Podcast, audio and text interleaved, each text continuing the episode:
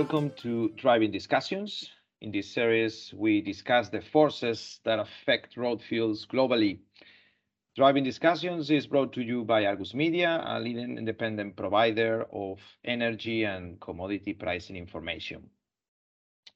As we approach February 2023, when uh, Russian products will be phased out from Europe, uh, diesel uh, has been trading with a step backwardation and, and a strong crack, being the product which it will be the most uh, disrupted because of the uh, phase out. Today we are trying to uh, we're going to try to better understand how these uh, upcoming sanctions are impacting the uh, diesel structure and how this structure is shaping the uh, global flows and therefore the uh, shipping market.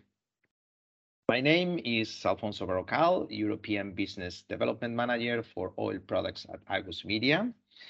And to help us to analyze the current situation uh, of the diesel market and the fleet of the clean tankers that move diesel across the globe, we have here today with us Benedict George, Senior European Market Reporter for Products and John Ollett, Deputy Editor of the uh, Freight Team in London.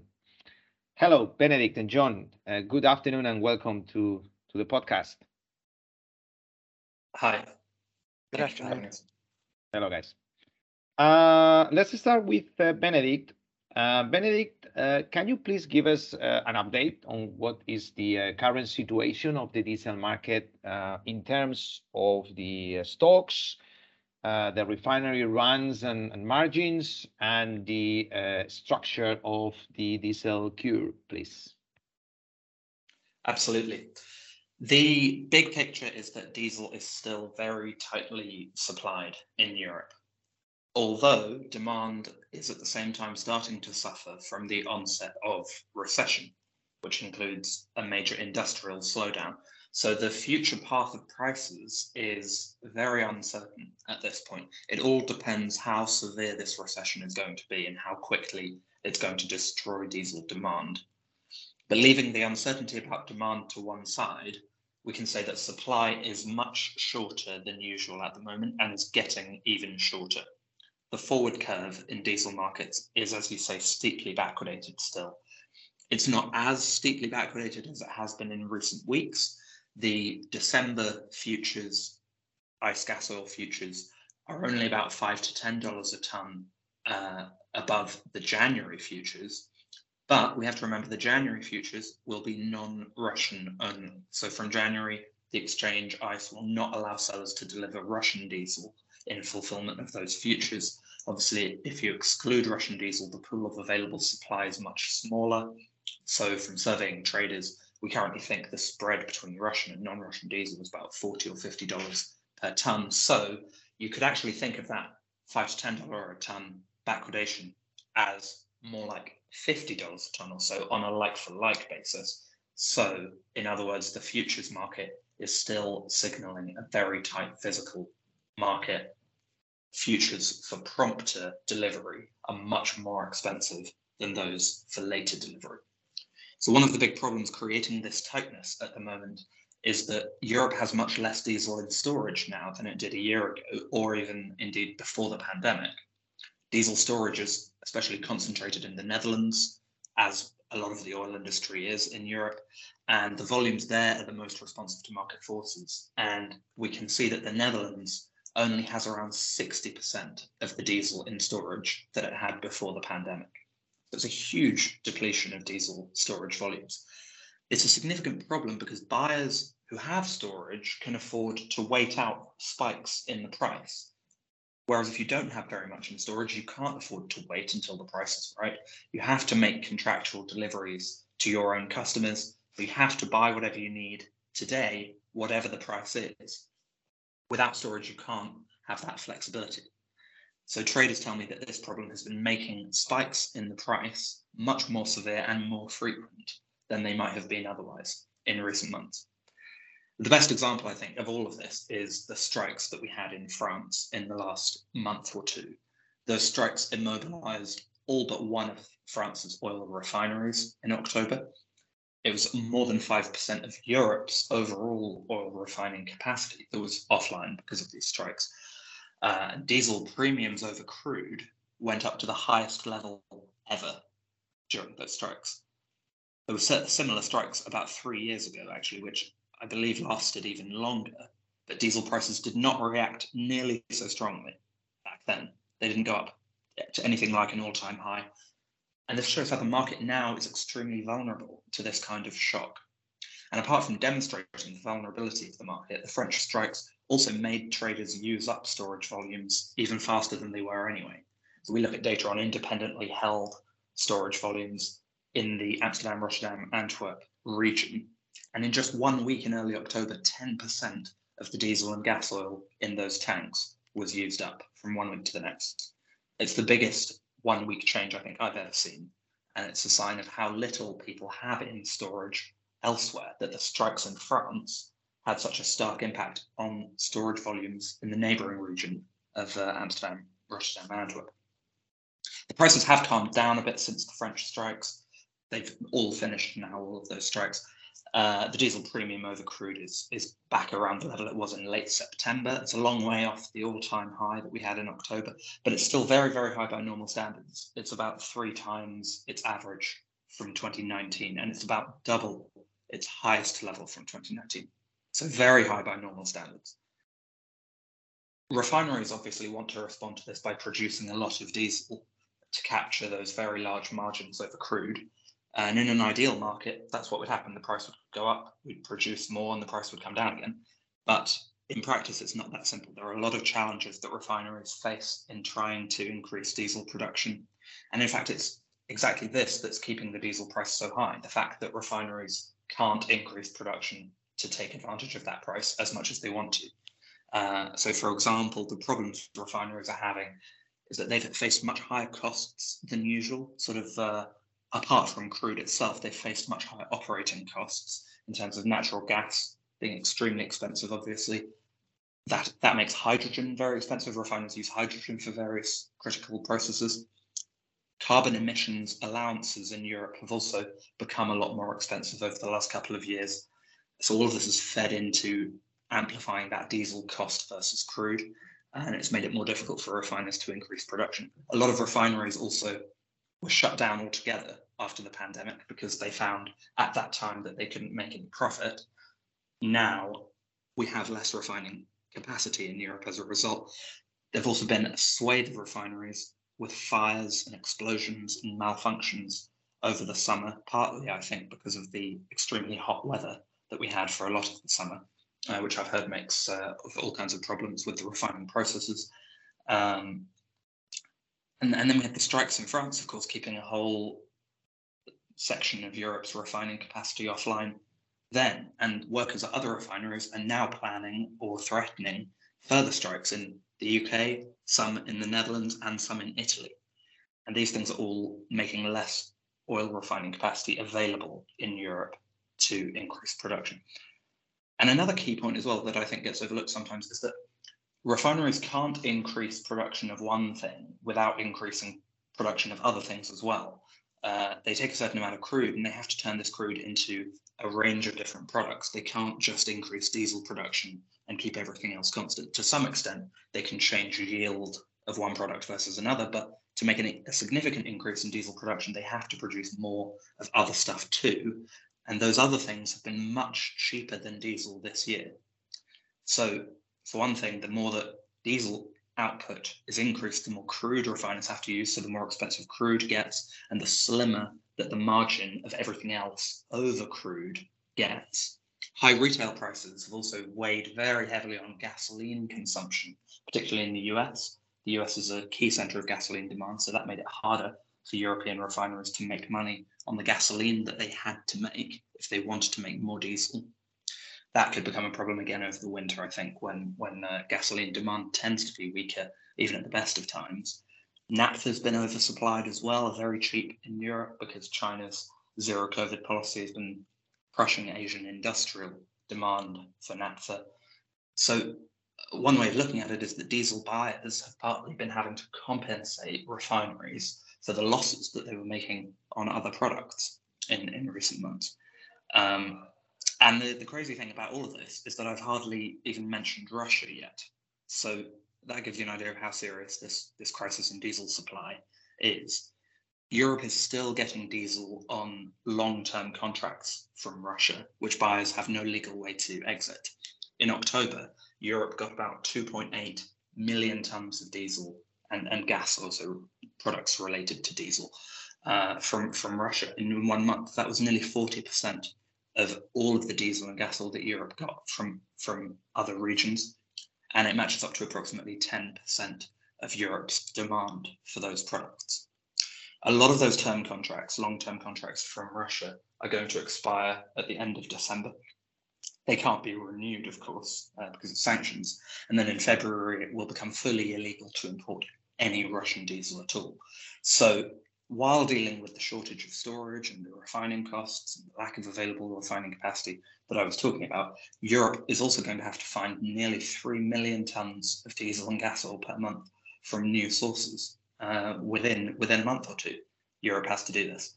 Um, the only option is to run Europe's refineries as hard as possible with all the extra costs that, that entails, and at the same time try to outbid Asian buyers for additional diesel from the Middle East and India. And this means diesel will be much, much more expensive. However, as I said at the start, we don't know how severe this recession is going to be. We don't know how quickly it's going to deplete demand. So that's the big uncertainty. If it turns out we don't actually need nearly as much diesel because our economy is ground to a halt, then maybe we won't be so worried about replacing all of the Russian diesel in a couple of months. But as things stand, it will be a humongous task to try and replace all of that Russian diesel. All right. thank you, uh, thank you, Benedict. Um, so uh, uh, it's it's clear that that the, the refining capacity in Europe it won't be able to, for all the reasons that you just uh, described, it won't be able to replace those those Russian uh, barrels, neither uh, replace partially those those uh, Russian barrels. So Europe having this net short position will have to substitute uh, those those uh, Russian cargoes from from arbitrage cargoes from another region. Are we seeing an increase in cargoes at this stage coming from uh, east of Suez or the U.S. lately? Yes, we are seeing an increase already in these cargo volumes coming from the east in particular. So to take things again back to the problem Europe had in October with the strikes in France, Europe needed to import a lot of extra diesel. And so what it did was import a normal volume of diesel from Russia, but much, much more than normal from the east. So Saudi Arabia, India, and the UAE are the next biggest suppliers to Europe after Russia. And in October, they supplied about 2.7 million tons of diesel and gas oil into Europe. That almost matched their combined volume, almost matched Russia's 2.8 million tons. And that was the most that those three countries have sent to Europe in any month since at least 2016, possibly ever in history. We just don't have the data further back than that. This data is from tanker tracking service Vortexa, by the way. Um, Europe also took a few diesel cargoes much smaller volume, but a few cargoes from China in October, which is very unusual. The Chinese government has been recently increasing the quotas uh, for the diesel that its companies are allowed to export each month. Uh, and that has increased the volume of diesel coming out of that country. There's a lot of uncertainty still about whether those large quotas are going to keep on coming uh, or whether it's just temporary. But it's possible that Europe will continue to get more diesels from China next year consistently. The US gets talked about as a possible source of diesel for Europe, and the US does sell some diesel to Europe, but that's more challenging because the US itself is very tight on diesel at the moment as well, like Europe is. And US producers have a lot of long term relationships with buyers in Latin America. There's less uh, arbitrage diesel there that is simply responding to price signals, as there is a lot of arbitrage diesel out of the Middle East and out of India. So the US is le- a less promising source of diesel to replace the Russian diesel for Europe. The shipments from the east, which, as I say, are probably going to play the biggest part. They're mostly carried using long range 2 LR2 tankers. These carry 90 to 1,000 tons roughly each. Um, the size of the, of the ship used on each trading route is generally proportional to the length of the route, basically because larger ships are less convenient for buyers. But if you're further away, you have to make the saving on scale in order to compete with local sellers. So, uh, for example, Russia will sell to Europe using handy-sized vessels that are about a third of the size of the LR2 tankers. But if you're India or Saudi Arabia, you have to make the saving on the cost by using the larger tankers. So one thing that was remarkable in October, I thought, was that roughly one third of the diesel and gas oil entering Europe was carried on the LR2 ships, the bigger ships. And roughly one third was also carried on the handy size ships, just very slightly more on the handy size ships. So roughly the same volume on each of these type of ship, which is extraordinary because historically Russian sellers, as I say, use the smaller ones, and those smaller ones have completely dominated the flow, dominated the trade.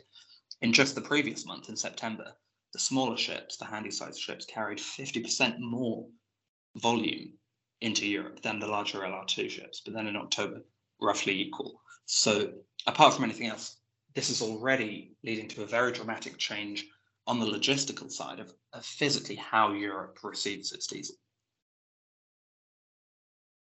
Right. Thank you, uh, Benedict, for this um, excellent analysis. Um, John, the um, just as we're speaking about shipping, uh, the uh, the global diesel market will experience disruption because of the um, of the phase out of the uh, Russian products. This means there may be a, a change in the directions and in the size of the uh, of the flows. Um, what do you think will be the impact on on rates and availability of clean tankers to cover these uh, routes?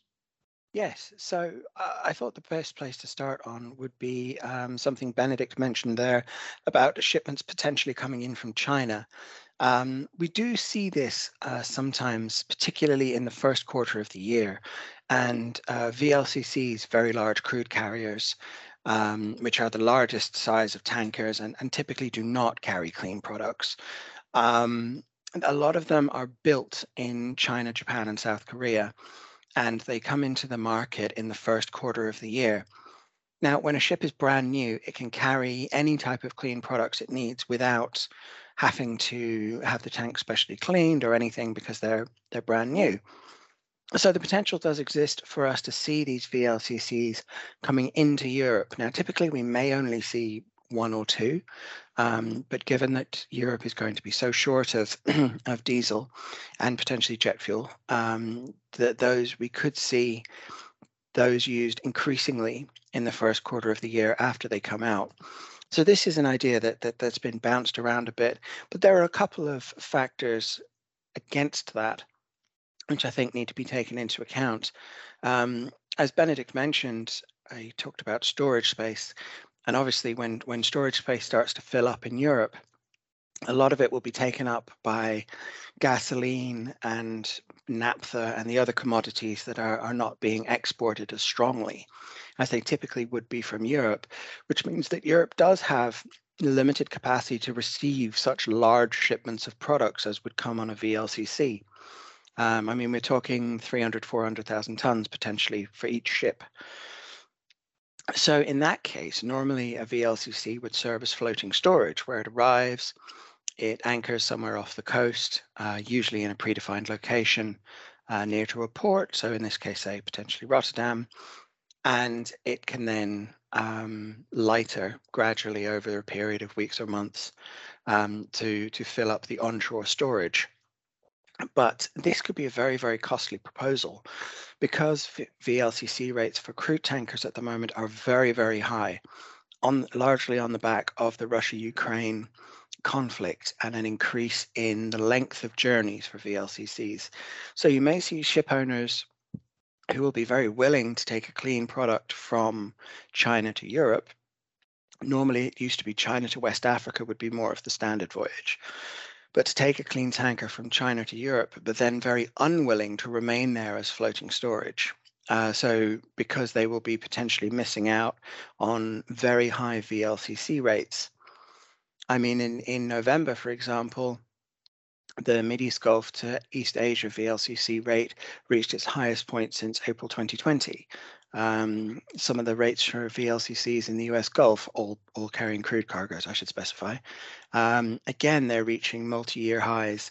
And rates in April 2020 uh, were very, very high because of a, a, boom in storage demand. So we're talking, you know, VLCC rates getting close on a, a daily earnings basis, getting up to around, you know, $100,000 a day and, and things like that, you know, rates that haven't been seen in a generation.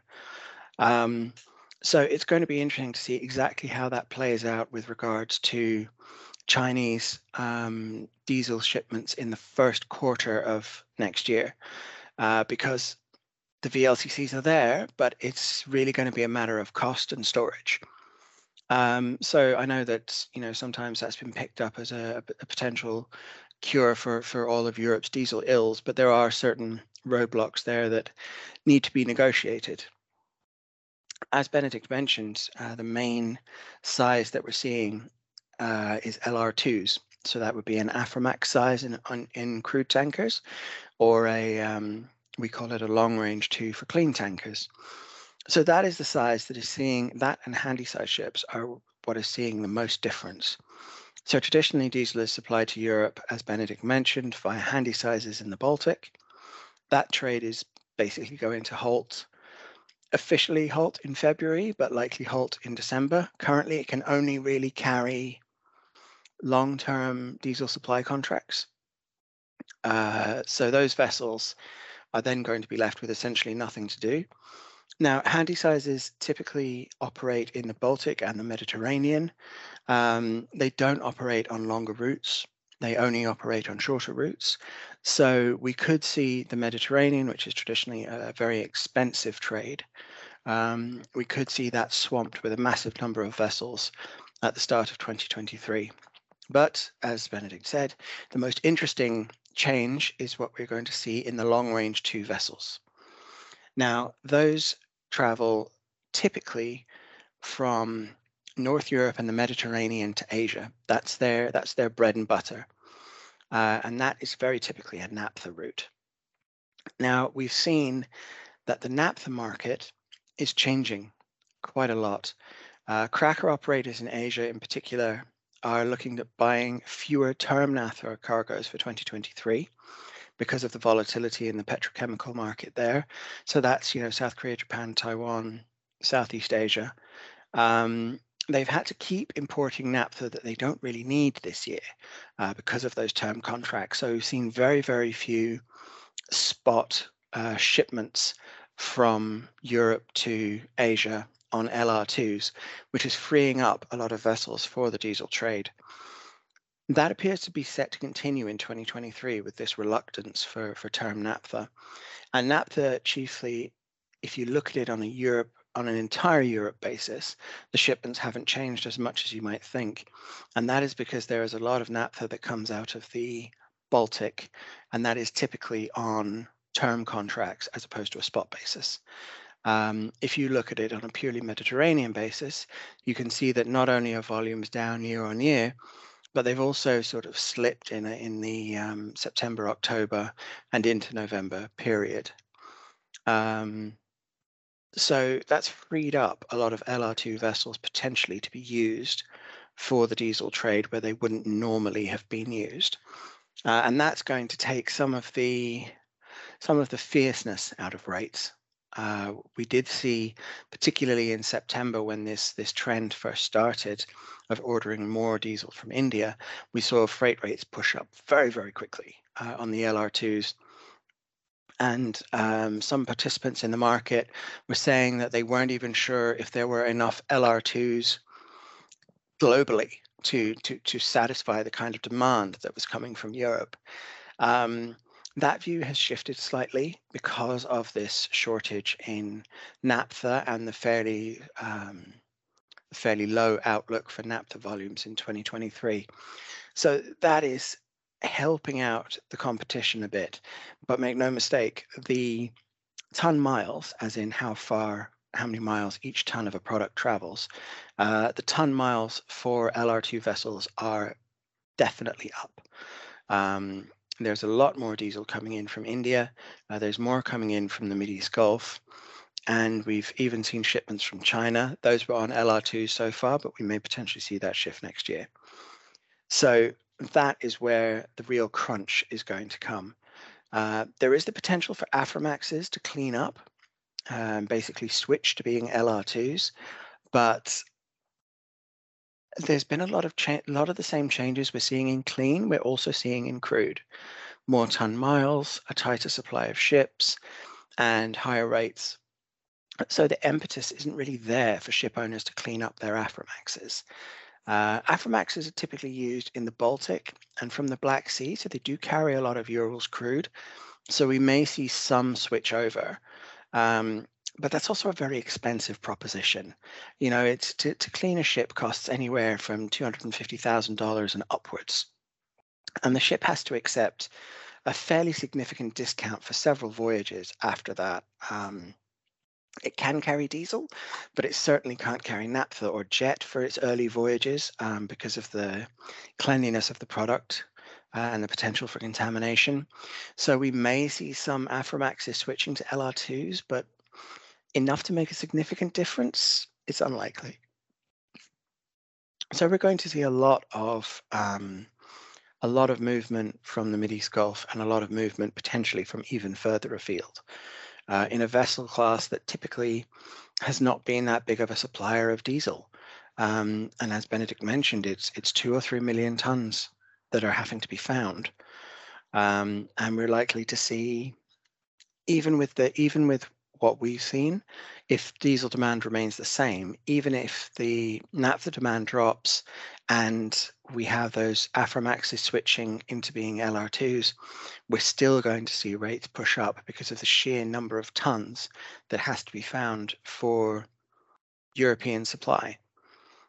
The last matter I think that needs to be touched on as well is Russia's fleet capacity and its insurance. This is a very, very unusual section of of shipping and a very unusual impact of EU sanctions. So ships are not allowed to carry Russian cargoes. That's standard under the sanctions. But obviously, Russian ships are already sanctioned um, just by their very nature. So the fleet capacity of Russia can still carry Russian cargoes and discharge them in places that are willing to accept them at this moment, chiefly India and China. Um, China is willing to accept uninsured vessels and does so when it accepts Iranian crude cargoes. Uh, but India requires port insurance. In, Indian ports require insurance for any ship that docks there. So even a sanctioned Russian vessel must have legitimate insurance before it docks at an Indian port.